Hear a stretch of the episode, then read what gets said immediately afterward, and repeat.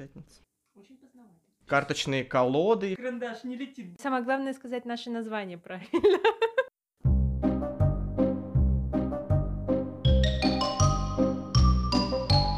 Привет! Это подкаст «Космически умозрительно» от библиотечного центра общения «Современник». Меня зовут Полина, сегодня и всегда я в уголке гуманитариев. Всем привет, меня зовут Женя. Сегодня и всегда я представляю уголок технарей. А что ты за мной повторяешь? Ну ладно. Еще у нас в гостях Аня, создательница телеграм-канала «Команда медленного чтения», где она рассказывает о книжках, делится библиотечными инсайтами, и еще каждую пятницу она пишет рецепт коктейля и подбирает под него книгу. Коктейли бывают алкогольные и безалкогольные. Интригует? Да, знакомьтесь с Аней. Привет, я Аня, и я хочу сидеть на двух стульях. Я не принимаю ничью сторону. Я люблю технарей и гуманитариев. Но в конце выпуска тебе все равно придется сделать свой выбор в чью-либо пользу. Я подумаю, ну, может быть, сегодня я буду в настроении для кого-нибудь конкретного. Но это не точно, но это не точно. Да, я напоминаю, что у нас есть монетка, на одной стороне которой написано мое имя, на другой имя Жени. Сейчас Аня эту монетку подкинет, и мы решим, кто начнет первым. Поля. Класс! Я принесла вам сегодня книгу «История меланхолии», и я понятия не имею, как вам о ней рассказать. Потому что, когда я оказалась на середине этой книги, у меня закончились все стикеры из упаковки для пометок. Вторая проблема возникла, когда я начала строить свою мысль и поняла, что вообще есть так много побочных тем, о которых я хочу поговорить, и я не знаю, как это сделать. Поэтому возникла идея, что вы просто уйдете, оставите меня здесь на два дня, я от э, корки до корки перескажу эту книгу, выгружу на Литрес, доступ к которому мы предоставляем бесплатно. И потом вы меня откроете через два дня, и наш подкаст на этом закончится. Но я не знаю, что с этим делать. Ну, давайте попробуем начать. Эту книгу написала член Шведской Королевской Академии Наук и историк медицины Карин Юханисон. Вообще, мне кажется, все знают, что такое меланхолия. Это тоска, это грустные песни Максим, это «Я люблю дождь», потому что мне можно спрятать свои слезы. И да, и нет. Потому что у меланхолии, как у всего на свете, есть своя история. В каждый исторический период люди грустили по-разному. У каждой эпохи была своя риторика эмоций. Карин, прежде чем написать эту книгу, исследовала тексты, она изучила переписки, дневники, даже протоколы вскрытия. Она посмотрела, как меланхолия изображалась в живописи. Она даже изучила историю этикета, чтобы понять, какие эмоции были социально одобряемы, как нужно было вести себя в обществе и было ли какое-то гендерное различие в этих правилах. Спойлер, конечно же, было. Препарировать меланхолию очень сложно, потому что это не какое-то одно чувство. Это и тоска, и уныние, и фрустрация. Ну, в общем, много-много всего. Карин выделяет 9 меланхолических состояний, но она не претендует на полноту, потому что эти состояния, они где-то дублируют друг друга, где-то как-то одно вытекает из другого. Сегодня, как мы называем любое мрачное настроение? Обсчитали меня в пятерочке, я пришла домой и говорю, не трогайте меня, я Печаль. в депрессии. Да, да, очень любят говорить по любому поводу, Да. что я в депрессии. Вы понимаете, да, что нет, потому что меланхолия это, конечно, грусть от утраты там любимого смысла жизни, а депрессия это все-таки серьезное медицинское заболевание. Но будем честны, в какой-то период времени депрессия действительно считалась проявлением меланхолии. Но мы вроде как шагнули подальше, мы должны понимать, надеюсь, мы люди, мы живые, и наше настроение меняется, и это нормально. Виктор Гюго очень красиво сказал о том, что меланхолия это счастье от пребывания в печали. И мне еще понравилось у Шекспира в пьесе «Как вам это понравилось?» персонаж Жак говорил о том, что у каждого меланхолия своя. У музыканта это вдохновение, у женщины это жеманность. А у меня, говорит Жак, меланхолия вообще своя, и не нужно подгонять ее в какие-то рамки. Но Карин все-таки попыталась создать эти рамки.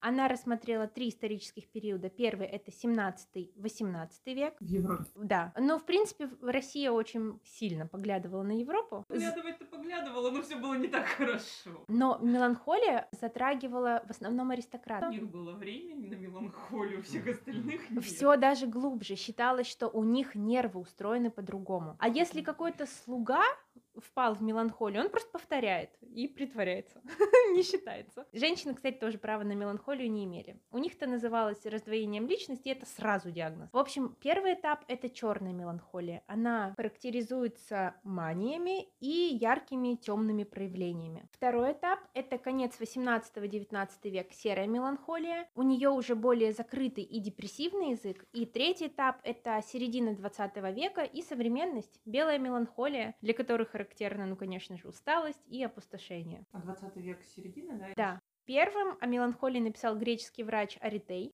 Он говорил о меланхоликах, очень гневливых, отчаянных, находящихся в постоянной бессоннице. Один считал, что он то петух, то воробушек, второй считал себя господом, а третьему казалось, что он зернышко, за которым охотится курица. Но вообще уже Аристотель признавал, что у меланхоликов есть особый шарм и уже наделил их особой аурой. Меланхолия, кстати, прокралась даже в монастыри. В средние века считалось, что монахи, подверженные меланхолии, отказываются от Господа. Отчаяние и уныние, составляющие меланхолии, уже относились к смертным грехам. Но тут тоже есть загвоздка. Если монах похвалит себя за то, что он не поддался на провокацию и отверг меланхолию, то он выхлопочет себе новый смертный грех, который называется гордыня. И если вы помните, в божественной комедии Данте на пятом кругу находились как раз меланхолики. Возле этой ужасной э, жижи болота они были привязаны к дереву и страдали, потому что вообще при жизни, когда надо было смеяться, они плакали. Просто потрясающее наказание. У Данта Л логика всегда была на высоте. А монахи, между прочим, мне кажется, чё как спасаться от меланхолии? Это люди, которые изобрели, по сути, пиво, изобрели вино. Это же идеально. То есть ты никогда, в общем-то, чем гордиться? У тебя есть вино, чё меланхолия? У тебя есть пиво. Ну как бы все, ты ровно идешь к своей цели. В 17 веке она распространяется по Европе, становится очень модной болезнью, и в литературе появляются эти персонажи-ипохондрики. Вспомните Гамлета. Вот он типичный представитель меланхолии, он красноречивый, у него развит интеллект, и он, будем честны, склонен к суициду. И это вот типичный меланхолик. Дни проходят в присутствии боли, ночью они страдают, мучаются от бессонницы, постоянно размышляют, и эти мысли не дают им жить. Людям нужно было объяснение, откуда берутся эти черные мысли.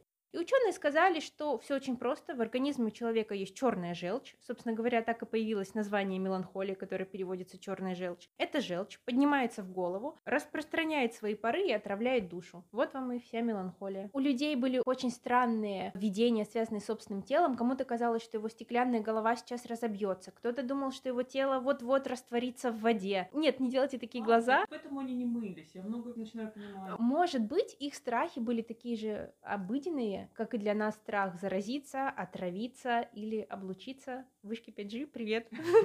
Вот, мы не знаем. Но интересно, что врачи, их лекари от этого вообще не отговаривали, не переубеждали. Ну вот думаешь, что внутри тебя зверь, который тебя поедает изнутри. Ну держи отвар. Все, зверь умрет. Вдруг они уже успели подружиться с этим зверем. Имя им удачно. Так грустно с ну другом прощаться. пришел лекарю, наверное, у тебя уже кажется, что вы не дружите, что у вас какие-то проблемы со зверем. Возможно, ну, ты просишь отвар, мне нужно, чтобы договориться с ним. Но при всем при этом у меланхолии уже есть аура исключительности. Итак, новое время. Меланхолик — это новый тип, художник. Люди уже не страдают от внутренних демонов, они размышляют и критикуют буржуазное общество. Наслаждаются. Начинается эпоха серой меланхолии. Меланхолия становится все более элитарной. Ты можешь бездельничать, просто всех критиковать, но при этом у тебя все равно аура исключительности. Как красиво. Мне кажется, это такая эпоха в интернете была. Интернета не было, но были фланеры, которые ходили по городу, наблюдали за всеми. Я думаю, я тоже фланирую по городу. Нет, ничего подобного, я хожу как собака сутулая, а они ходили ровно, неспешно, чтобы никто не подумал, что ты спешишь. По всей вот этой грязи. Почему Европа? Появляются Мгм. бульвары. Три бульвара на весь Париж. Да, смотришь, кто как одет, высказываешь свое мнение. Был один фланер, все знали, в какое время он выходит из дома, наряжались вообще все лучшее сразу и выходили, чтобы он их увидел и сказал, вот это ничего, парнишка, модник.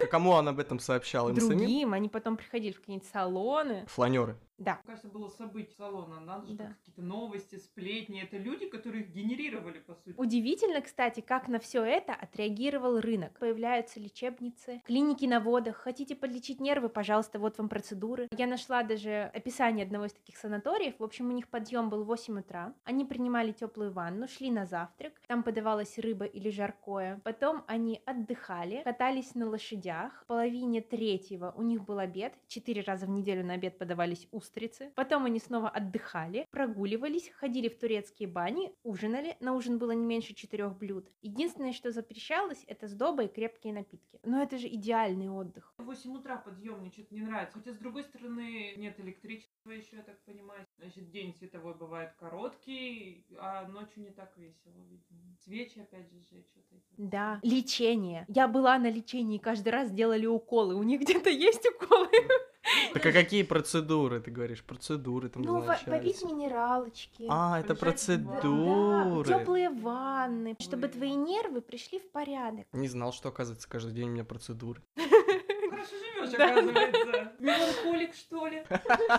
Опять обращаемся. В это время архетип это мужчина фланер. Женщины фланерки не существовало, потому что гулять по городу она не могла. Это не одобрялось. У женщины есть свое приватное пространство. Вспоминаем поговорку «Дом – мир женщины, мир – дом мужчины». Первый раз слышу поговорку, но Она продолжим. была. А что даже если это какая-нибудь герцогиня? В этом-то и прикол, что женщины с происхождением попроще могли передвигаться с какими-то практическими целями. А вот аристократки, они были заперты, их буквально вывозили из дома, перевозили на какой-нибудь там светский раут и увозили. В бал ну да. или в саду, если у тебя есть сад в твоем поместье. Наверное, Да. там ты можешь со своими какими-то подружками, ну как подружками, Да. в кавычках. Ты всегда под наблюдением, да, да. Первый раз фланерку показали в 1927 году в документальном фильме «Берлин. Симфония большого города», но критики его раскритиковали, и логично, это их работа. Они увидели в этом проституированную женщину, а не женщину, Ну. которая просто поглощена городом. Она просто гуляла, чтобы понимали. К счастью, эта эпоха закончилась. С середины 20 века началась эпоха белой меланхолии. Люди уже ничего не ждут, ни на что не надеются, ни о чем не мечтают, никого не критикуют. Они чувствуют пустоту внутри себя,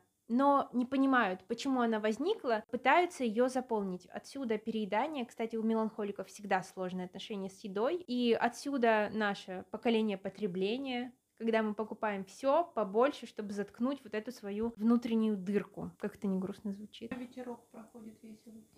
Мне, кстати, понравилось, как Фрейд разделил печаль от меланхолии. Он сказал, что если опустел мир, то это печаль, а если опустел ты, то это меланхолия. И, кстати, наконец-то произошла демократизация меланхолии, когда право на нее получили и низшие слои, и женщины. Все теперь в порядке. Да здравствует меланхолия. Да здравствует революция, скорее всего. Если раньше английский поэт Тед Хьюз до своей женитьбы носил только вельветовую одежду, и он ее сам красил в черный цвет, поскольку это был дресс-код меланхолии, то сегодня, если ты в черном, как говорится, это не значит, что ты женщина-балерина и у тебя критическое мышление, ты просто в черном. Но даже изменилось немножко понятие меланхолии в нашем белом периоде. Если раньше местом невротической агрессии был трамвай, когда он только появился, потому что люди впервые столкнулись с запахами чужими и чужими телами, всех было много, все были рядом, люди курили. Один мужчина в своем дневнике писал, что сегодня ему за шиворот тряхнули, собственно говоря, сигару. Так в самолетах курили. Чуть ли не до 50-х годах или до 60-х годов 20 века. В самолетах можно было курить. Ты летишь, покуриваешь сигарету, весь салон просто рад. Хотя я полагаю, что половина салона курит вместе с тобой, если не больше. Потому что, да, тогда много кто курил, поэтому там, не знаю, два человека, которые не курят, сидят такие грустные. И не факт, что это даже пилот. Так что пепел, мне кажется, за шиворот в трамвае, это вообще... Ну, до этого пепла не было. Мужчина выхватил и такой, господи, за что?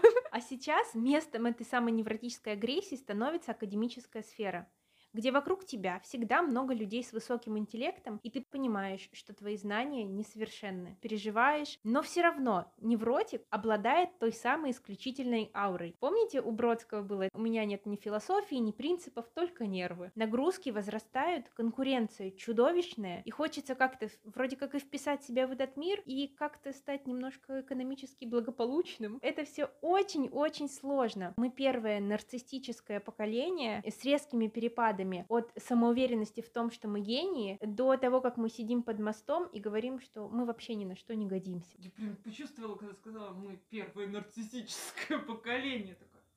Звучит как Звучит титул. Просто, да, как будто вот сейчас поставили на пьедестал, ты стоишь такой, «Ха, красивый плащ развивается. И, кстати, в современном мире, наконец-то, медицина перестала оправдывать невротиков. То есть, если раньше думали, что это все меланхолия из-за особенностей наших нервов, то сейчас говорим, ты впал в это состояние, потому что у тебя плохая сопротивляемость. То есть мы в кои-то веке взяли сами ответственность за свое состояние. И ни к чему хорошему, конечно, это не привело, стало еще грустнее. Заговорили о том, что такое выгорание очень поздно, только в 1985 году. До этого отрицали все это возможно, царил культ какой-то дикой, маниакальной работоспособности. И вот что интересно, что заговорили только когда у элиты стало больше проявлений этого самого выгорания. Тогда его начали изучать и сказали, ну да, существует. Сейчас происходит что-то невероятное. Депрессия стала нормой и отклонением то же самое время. Нормой, потому что мы понимаем, что это адекватная реакция на нашу современную жизнь, где все вокруг успешны, и ты вроде тоже хочешь стать успешным, и что бы ты ни делал, это проект, у тебя должна быть хорошая семья, туда нужно эмоционально вкладываться, у тебя должна быть хорошая работа, тоже это требует ресурсов, и еще если какое-то хобби, ты тоже, пожалуйста, сделай лучше всех и выложи в Инстаграм. Но в то же время мы осознаем, что это отклонение, это мешает нам жить, это страдание непрактично, не адаптировано, оно может и должно лечиться. Депрессия. Да, Не-не, я И просто все должны- уточняю, что сейчас не про меланхолию. Да, да, и все должны обращаться к врачу. Меланхолия это плохое настроение. При меланхолии ты все-таки испытываешь какое-то вдохновение, у тебя обостряется зрение. Вот ты погрустил, да. Так, ладно, хорошо, где такие таблетки продаются? У тебя нет после Максим, например, какого-то эмоционального всплеска. Я что-то погрустила, и все, пошла работать нормально дальше. Я вот сейчас так задумалась над своей жизнью прям. Чтобы все понимали, что меланхолия и депрессия не равно. Плохое настроение, меланхолия, болезнь, депрессия. Обращаемся к врачу. Я вообще, конечно, сейчас как будто бы прыгаю в классике на минном поле, потому что очень боюсь обидеть людей с депрессией.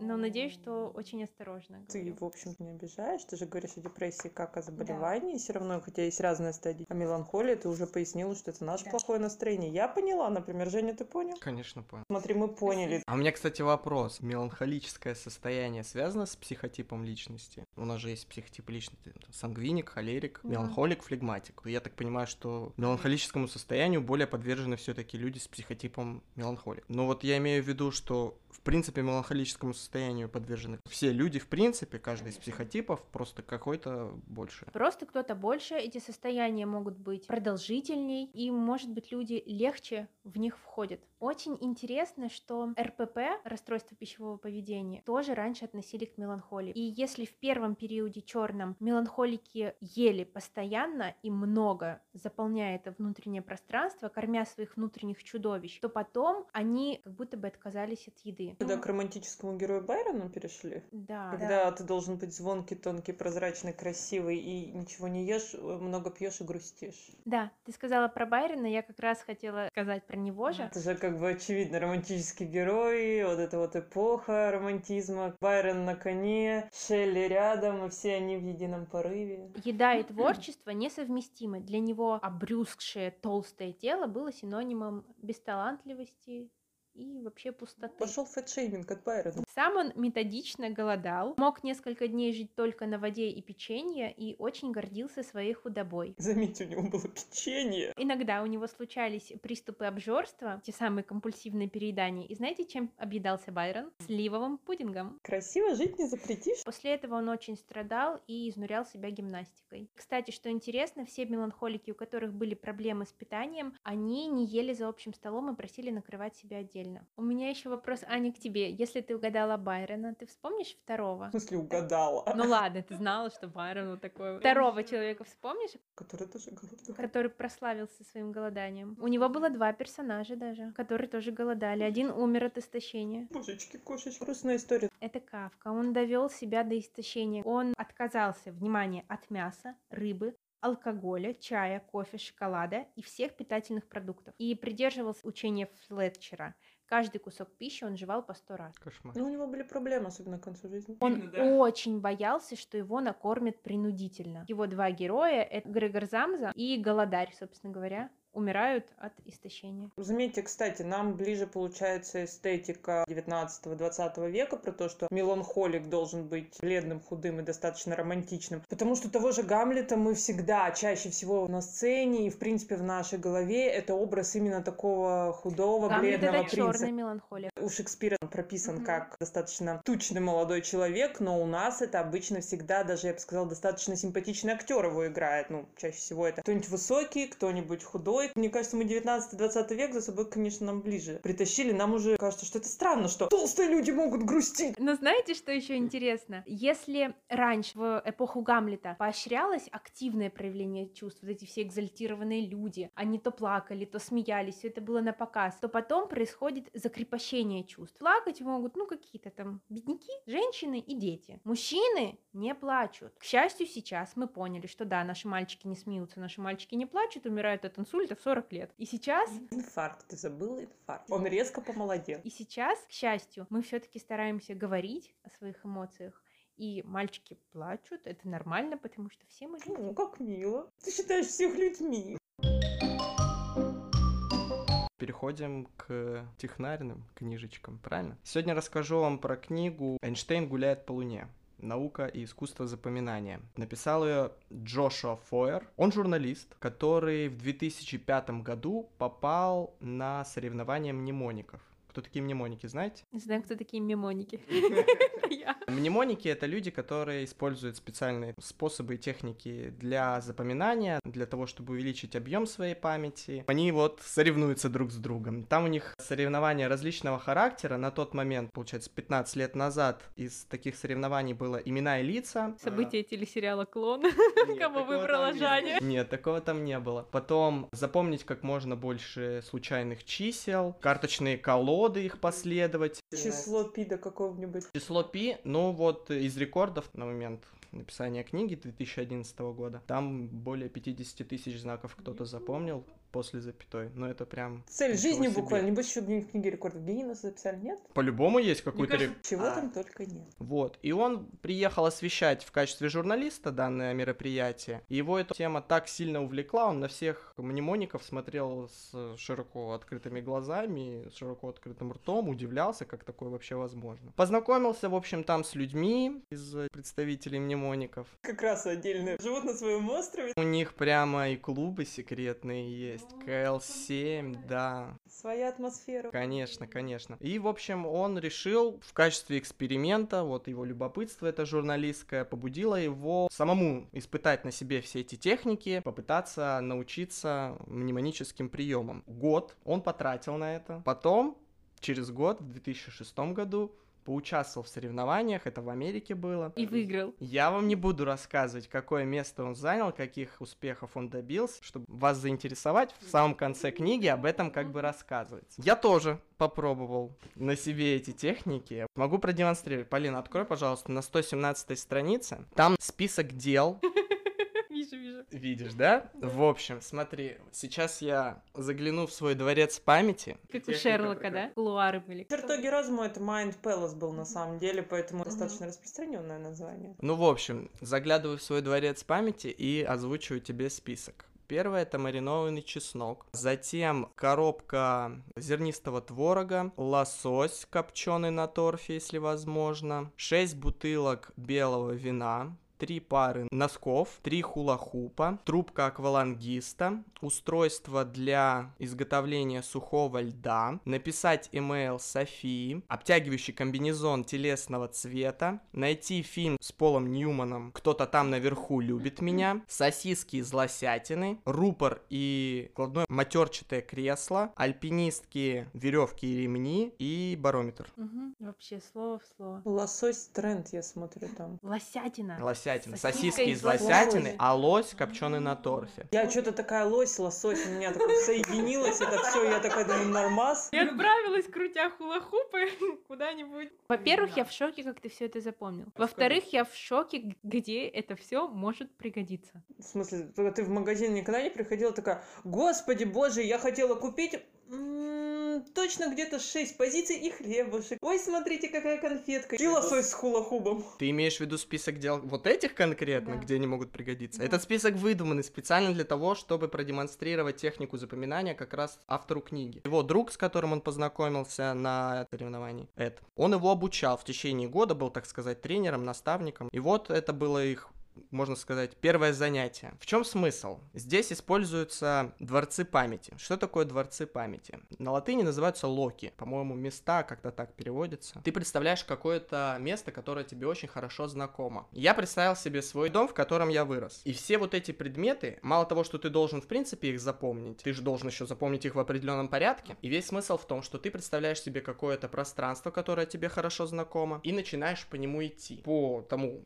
пути, по которому ты идешь, ты эти предметы оставляешь. Как я себе это представлял? То есть вот у нас дом, в котором я вырос, квартира, там вот получается есть предбанник, тамбур. Закрываю глаза и представляю, что я открываю дверь, на полу лежит банка с маринованным чесноком. Прохожу дальше, дохожу до входной двери, там зернистый творог, коробка, в которую можно нырнуть. Здесь еще имеет смысл, э, какие представления помимо визуальных, Мгм. ты еще должен, можешь точнее себе представить в качестве помощи обоняние, какие-то Мгм. звуки и так далее. То есть, чем больше у тебя ассоциаций возникает, тем легче тебе Как вспомнить. лосось, смеясь, крутит хула-хуп. Там вот прям говорят, что чем не безобразнее, а абсурднее ассоциации ты сам себе, во-первых, придумываешь, тем легче твоему мозгу потом это вспомнить. То есть надо, чтобы было это смешно, либо пошло. Ох уж этот мозг. Ему либо смешно, либо пошло. И чем абсурднее будет какая-то ситуация, тем легче. Я не знаю, лосось со мной навсегда с хула-хубом. В самый первый день, когда я дошел до этого списка, я остановился на чтении, прочел и все. Даже не пытался там заучивать ничего. Через день я попытался вспомнить этот список, я вспомнил 3 или 4 позиции. Там их 15. И потом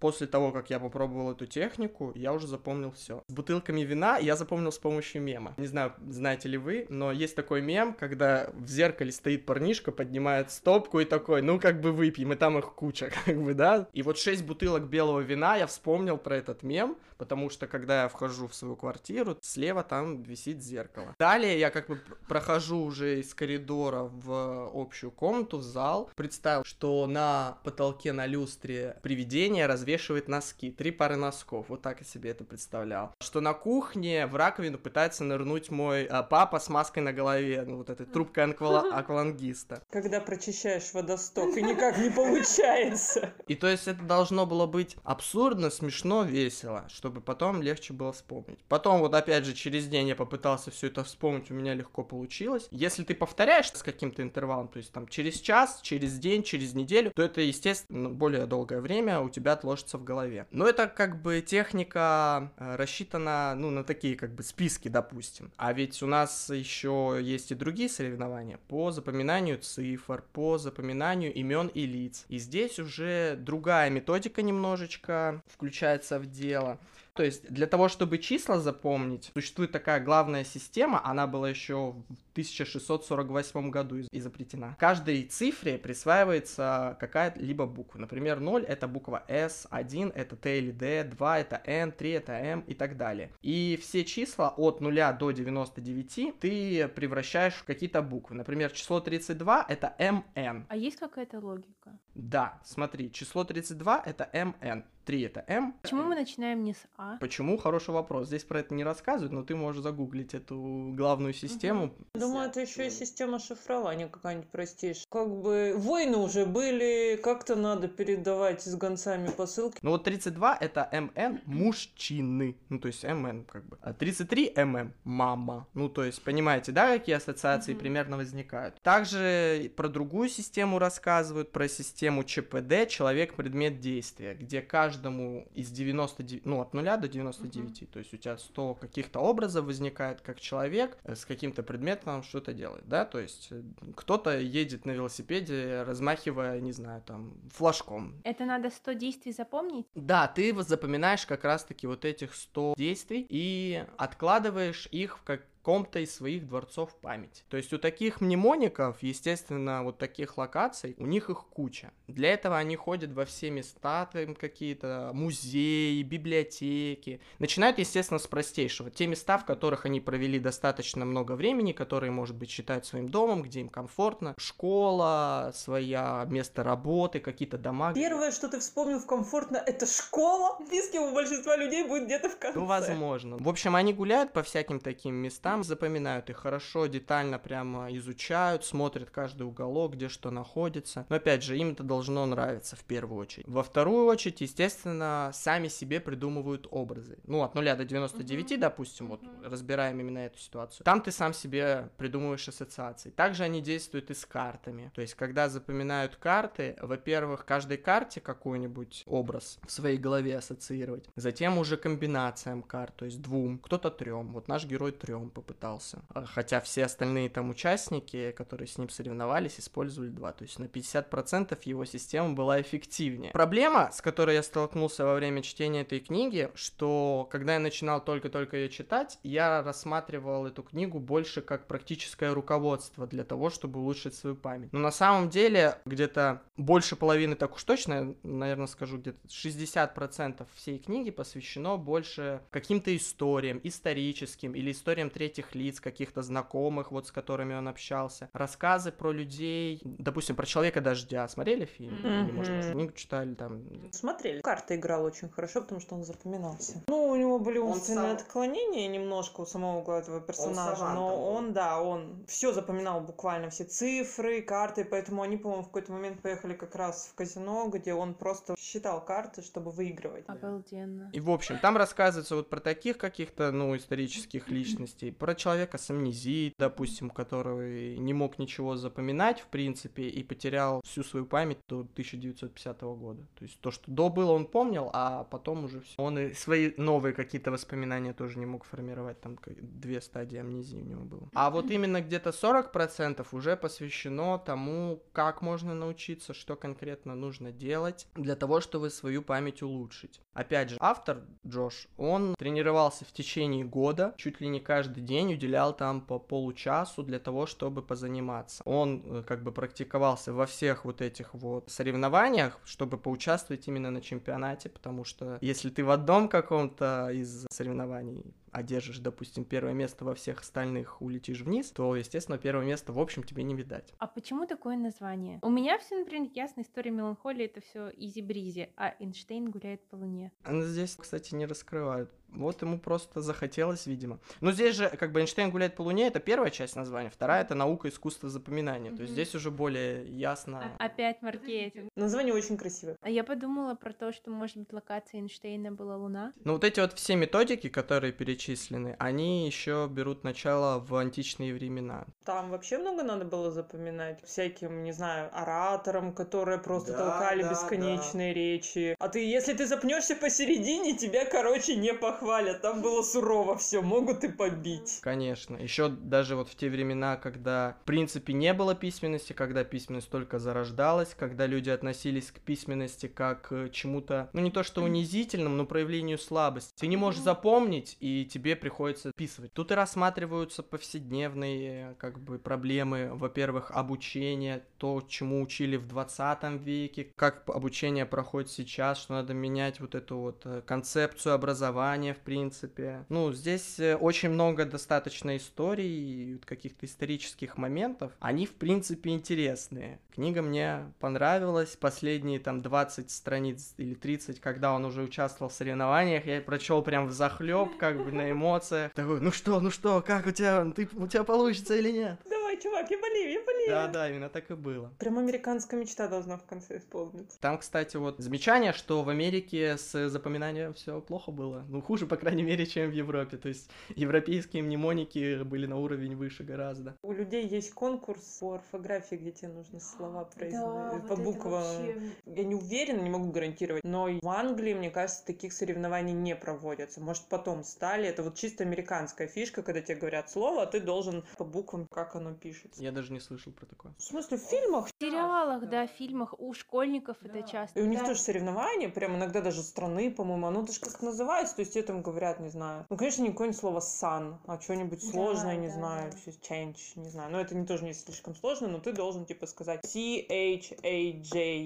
И. Мгм. И, соответственно, чем выше уровень, тем длиннее, сложнее слова. У них еще есть право спросить, скажите, пожалуйста, значение. Мне всегда это нравится, когда тут стоит какой-нибудь мальчик там или девочка, такая, и там мне говорят сложное слово, он такой, значение, пожалуйста. И им говорят, это значит то-то, то-то, то-то. Я не знаю, чем им это помогает, честно сказать. Возможно, они тянут время, Тянут чтобы время, да. прикинуть, как это может писаться, и потом они говорят слово. В Англии я такого, ну, в смысле, никогда мне не попадалось. Думаю, они считают это ниже своего достоинства, что каждый англичанин должен знать, как это пишется. Ну, вообще, мне кажется, память — это то, что нам надо. У меня постоянно просто куча всяких стикеров, каких-то записочек, потому что в голове... Вообще, сколько там, 7 плюс 2, да, должно держаться? Да, 7 плюс-минус 2. 7 каких-то слов, 7 каких-то цифр. Кратковременной памяти. В среднем число 7, плюс-минус 2. Джош тоже об этом Мгм. факте упоминал в своей книге, и он сказал, что он там 9 запомнил. И это дает надежду. Он этому научился за год, Ну, уделяя по здорово. полчаса в день. Иногда он там отлынивал от работы, ему его приятель Эд постоянно, когда он там три дня не отправлял никаких отчетов о своей деятельности, он ему писал гневные письма и говорил, что ты должен бороться, ты сможешь. А чем кончилось все? Он выиграл? Я не буду рассказывать, но это же спойлер. Там же 60% всей книги это истории, его личная, его друзей, приятелей, людей, с которыми он встречался, вот этих мнемоников. Опять же, там были люди не только, которые обладают сверхъестественной памятью. Буквально в третьей главе рассказывается, или в четвертой, о человеке, у которого была амнезия, да, то есть который, в принципе, ничего не мог запомнить. Затем рассказывается о савантах. Первое время, когда Даун, он ввел это понятие, идет савант, тогда это было чем-то таким, наоборот, элитарным. Впоследствии это стало характеризовывать людей, у которых есть проблемы с развитием, да, то есть саванты это люди, у которых вот есть их островок гениальности, в чем-то они гении, а во всем другом, к сожалению, слабо развиты. Ну да, это, собственно говоря, человек дождя. Но это интересный как бы феномен, когда человек реально может какие-то там, не знаю, в уме, например, производить какие-то просто потрясающие вычисления на уровне компьютера, но не может им, я не знаю, поддержать беседу с другим человеком. Для него это просто вообще все. Притом это не всегда. При подобных диагнозах Ну да, это очень часто связано с нарушением в левом полушарии. В этой книге говорится о том, что в принципе у каждого из нас есть какой-то островок гениальности, просто он скрыт. Мой Атлантида. Просто где-то. Упоминаются случаи, когда происходили какие-то там катастрофы, да, то есть автокатастрофы, какие-то травмы, травмировалось левое полушарие мозга, и люди неожиданно для себя к возрасту 40-50 лет открывали какие-то творческие способности к искусству, к живописи, к музыке. Ну что, Аня, ты готова сделать свой выбор? Ох, как сложно. Ну, Женя очки теряет за то, что он мне не рассказал, чем все кончилось. Не буду рассказывать. А ты можешь подняться? Фотку пошел. Тогда будет неинтересно В читать. смысле неинтересно читать? Ну, как. Ну, я тебе потом, после подкаста могу. А, ладно.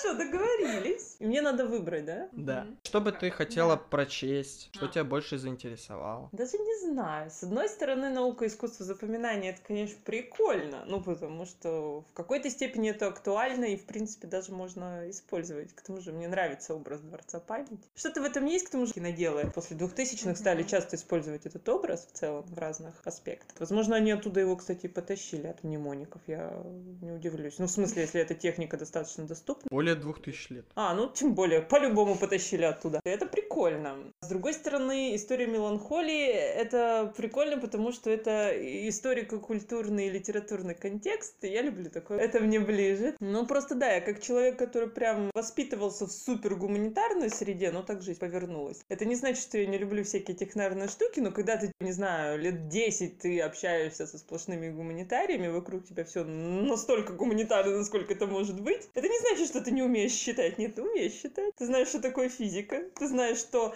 карандаш не летит быстрее апельсина, что ускорение одинаковое. Оп, что, сюрприз, да?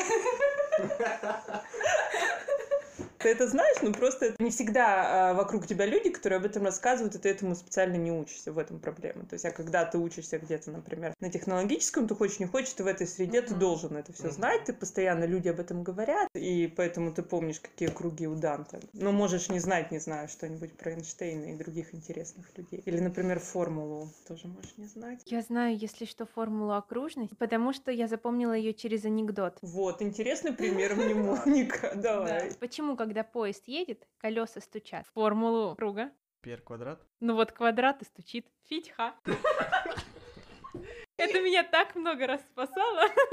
Дамы и господа, шутки от Петросяна. Спасибо. То, что это комплимент. О. Вот, и, наверное, поэтому я скорее выберу историю меланхолии. Потому что, не знаю, если бы, возможно, уже не была другая книжка, он бы выиграл. Ну, Женя и так выиграл в прошлый раз, думаю, пока мы Хватит Хватит, пока хватит, что побед, да? Спасибо, Аня. Мы обязательно оставим ссылку на Анин телеграм-канал внизу. Обязательно читайте. Как раз сегодня у Ани в телеграм-канале появится рецепт нового коктейля и новой книжки, потому что сегодня что? Пятница. Лучший день недели. Спасибо, Аня, что пришла. Ой, спасибо, что позвали, вы такие Да. забавные. Слушайте наш подкаст, читайте книжки и помните, что учиться — это комически уморительно.